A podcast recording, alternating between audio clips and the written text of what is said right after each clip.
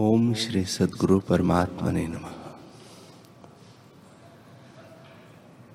श्री योग वशिष्ठ महारामायण, निर्वाण प्रकरण, सर्ग उनसाठ। श्री राम जी ने पूछा, है भगवान, जैसे हमारे स्वप्नपुर में नगर और मंडल होते हैं वैसे ही ब्रह्मादिक ने इस देह को ग्रहण किया है। उनको असत प्रतीत है। तब हमको दृढ़ प्रतीति कैसे उपजी है? श्री वशिष्ठ जी बोले, हे रामचंद्र जी, प्रथम ब्रह्मा को सर्ग असत सा भाषित होता है। वास्तव में नहीं। सर्वगत चैतन्य संवित संसार के दर्शन से जब सम्यक दर्शन का अभाव हुआ और स्वरूप में आपसे अहम प्रतीति उपजी तब वह दृढ़ होकर देखने लगा। जैसे अपने स्वप्न में जगत दृढ़ भासता है और मनुष्य उसे स्वप्न नहीं जानता, वैसे ही ब्रह्मा का जगत भी सत्य भाषित होता है, स्वप्न नहीं जान पड़ता है। जो पुरुष स्वप्न से उपजा है, सो स्वप्न रूप है। हे रामचंद्र जी। ऐसा जो सर्ग है, वह जीव जीव प्रति उदय हुआ है। जैसे समुद्र में तरंग निकलते हैं, वैसे ही चैतन्य तत्व का आभास जगत दिखता है। जैसे स्वप्नपुर में असत पदार्थ होते हैं, वैसे ही ये पदार्थ भी अवास्तव है और मन के संकल्प से भ्रम मात्र ही स्पष्ट भाषित होते हैं। हे रामचंद्र जी, ऐसा पदार्थ कोई नहीं जो इस जगत में सिद्ध नहीं होता, और का और नहीं भाषित होता, और मर्यादा नहीं त्यागता, क्योंकि सब पदार्थ मन के संकल्प से उपजे तुम देखो कि जल में अग्नि स्थित है। जैसे समुद्र में बड़वाग्नि है, सो विपर्य है। इसी कारण कहता हूँ कि सब मनोमात्र है। और देखो, आकाश में नगर बसते हैं, विमान प्रत्यक्ष चलते हैं, और चिंतामणि आदि से कमल उपजते हैं। जैसे हिमालय पर्वत में बर्फ़ और सब ऋतु में फूल एक ही समय उपजते हैं, जैसे संकल्प के कल्पित वृक्ष से पत्थर निकल आते हैं, शिला में जल निकलता है। चंद्रकांत मणि से अमृत द्रवित होता है और निमेश में घट, पट और पट घट हो जाते हैं। निदान स्वरूप के विस्मरण से जीव सत को असत देखता है। जैसे स्वप्न में अपना मरना देखता है, जल ऊपर को चलता देखता है, मेघ होकर स्वर्ग में गंगा बहती देखता है और पत्थर उड़ते देखता है। जैसे पंखों पंखों वाले पहाड़ उड़ते हैं और चिंतामणि शिला रूप से सब पदार्थ उपजते हैं। इत्यादि बातें भ्रम से नानत्व विपर्य रूप हो दिखती है। इससे तुम देखो कि सब मनोमात्र है और से और हो जाते हैं। हे रामचंद्र जी, यह इंद्रजाल गंधर्व नगर और शांबरी माया के सदृश है। असत ही भ्रम से सतरूप में भाषित होता है। ऐसा पदार्थ कोई नहीं है जो सत नहीं और असत भी नहीं। श्री वशिष्ठ जी बोले, हे रामचंद्र जी, यह संसार मिथ्या है।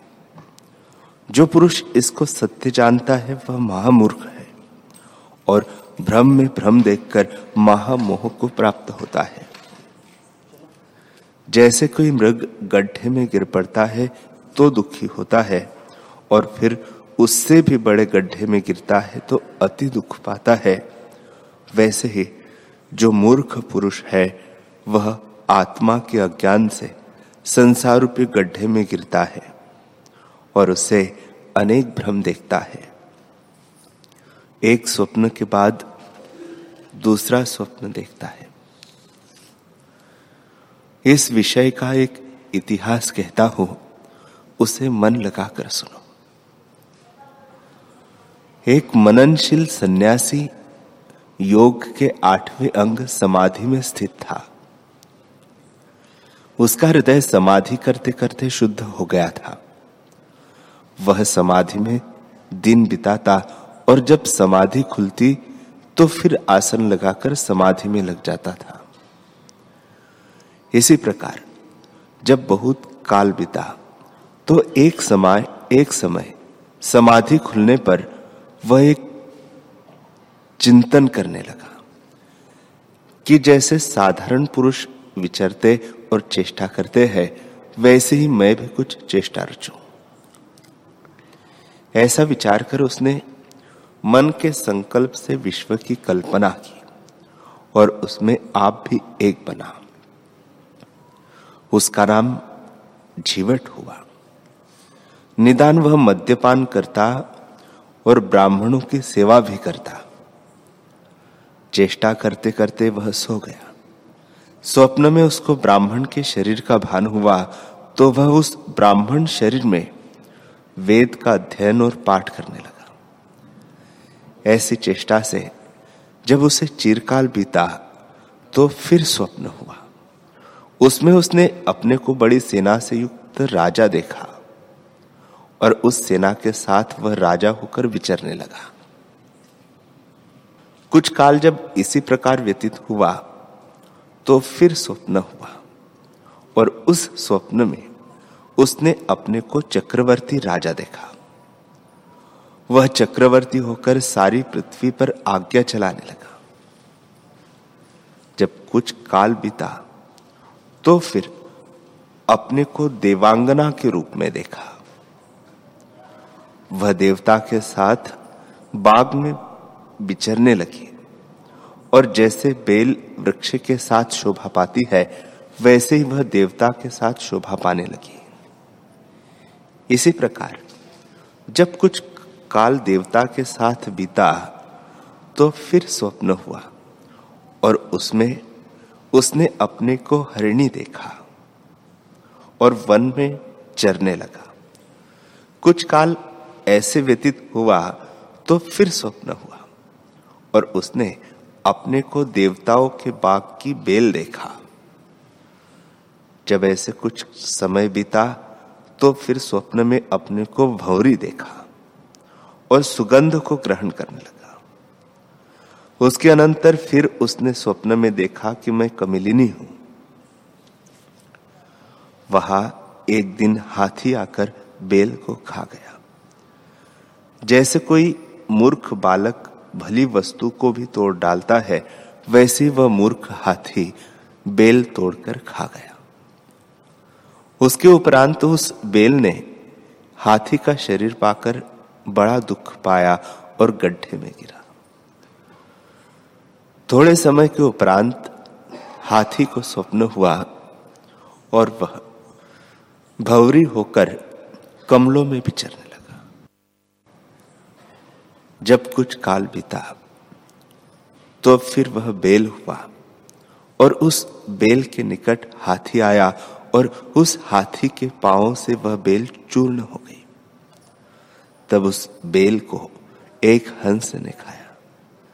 तब वह बेल हंस होकर बड़े मानस सरोवर में विचरने लगी।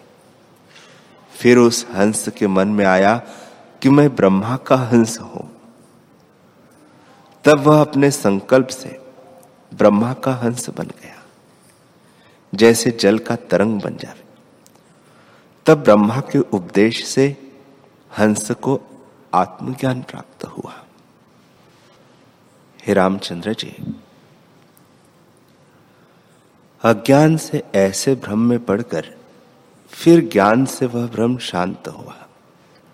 फिर विदेह और मुक्त वह होगा। वह हंस सुमेरु पर्वत में उड़ा जाता था। तब उसके मन में आया कि मैं रुद्र हूँ इसलिए सत्संकल्प से रुद्र हो गया। जैसे शुद्ध दर्पण में शीघ्र ही प्रतिबिंब पड़ता है, वैसे ही शुद्ध अंतकरण के संकल्प से तुरंत वह रुद्र हो गया। जिसको अनुत्तर ज्ञान हो, उसको रुद्र कहते हैं।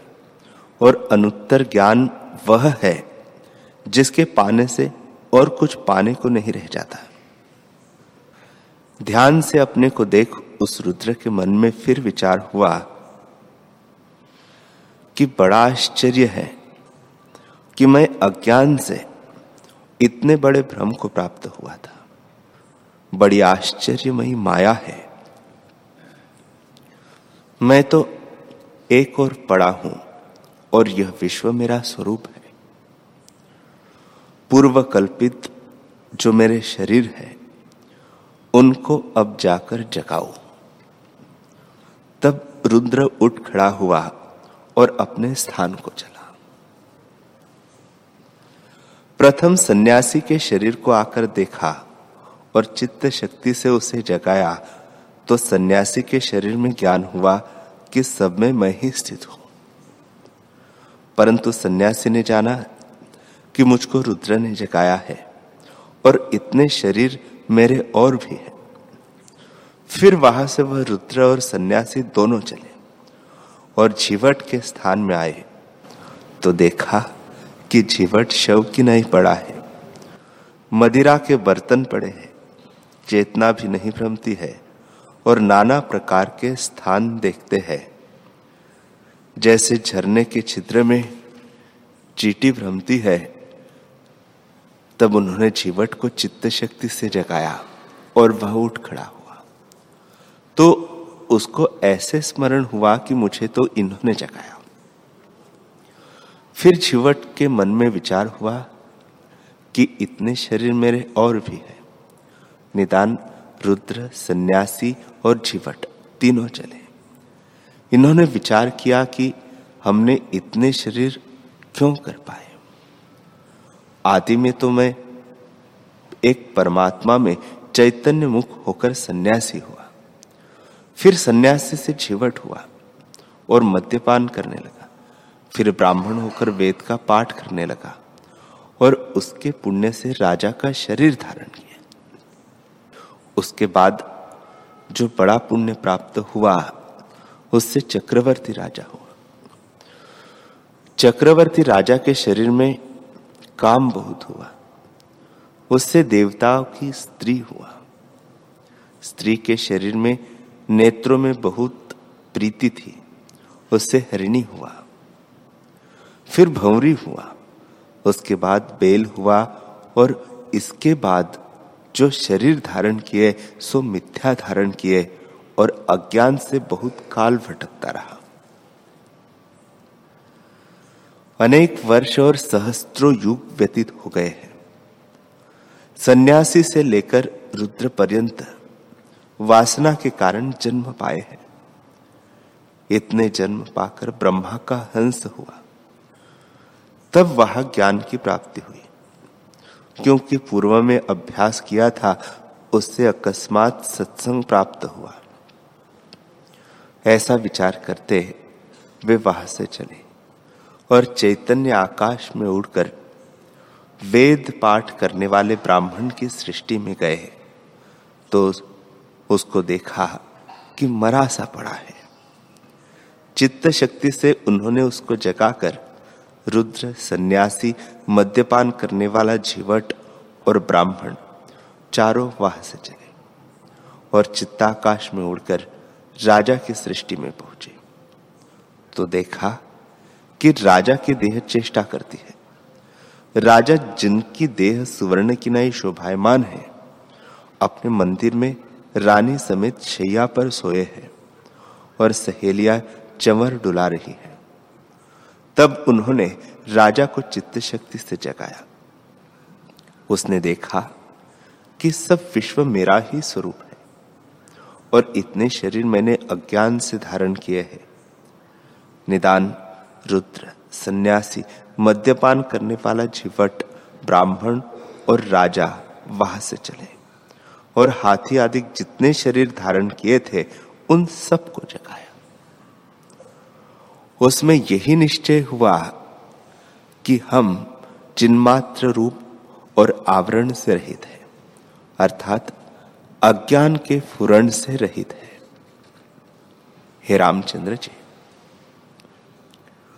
तब उनके शरीर अलग अलग देख पड़े, परंतु चेष्टा भिन्न भिन्न और निश्चय सबका एक हुआ उनका नाम शतरुद्र हुआ। हे रामचंद्र जी, संपूर्ण विश्व अज्ञान के विकार से होता है। ज्ञान से देखिए तो कुछ नहीं। ऐसे ही उनका संवेदन और निश्चय एक सा हुआ। एक देखे तो जाने कि सब ही मेरे रूप है, और जब दूसरा देखे तो विचारे कि सब मेरे ही रूप है। जैसे समुद्र से जो अनेक तरंग उठते हैं, उनके आकार भिन्न भिन्न होते हैं और स्वरूप एक सा ही होता है। वैसे ही ज्ञानवान पुरुष सारे विश्व को अपना ही स्वरूप देखते हैं और अज्ञानी उसको भिन्न भिन्न और अपने को उनसे भिन्न मानते हैं। एक को दूसरा नहीं जानता और दूसरे को पहला नहीं जानता। हे रामचंद्र जी, यह विश्व अपना ही स्वरूप है, पर अज्ञान से भिन्न जान पड़ता है। चिन्मात्र में फुरने को अज्ञान कहते हैं। चित्त के चेतने से संसार होता है और न फुरने से वह आत्म स्वरूप ही है। इससे हे रामचंद्र जी, वासना का त्याग करो और कुछ नहीं। जिस प्रकार शत्रु मरे, उस प्रकार मारिए, यही यत्न करो। अब मैं तुमसे ऐसा उपाय कहता हूँ, जिसमें कुछ यत्न नहीं और शत्रु भी मारा जाएगा। हे रामचंद्र जी, यह चिंतना ही दुख है और चिंतना से रहित होना ही सुख आगे जो तुम्हारी इच्छा हो सो करो।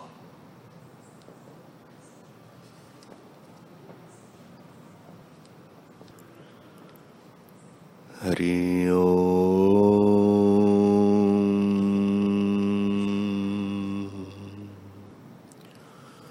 हरि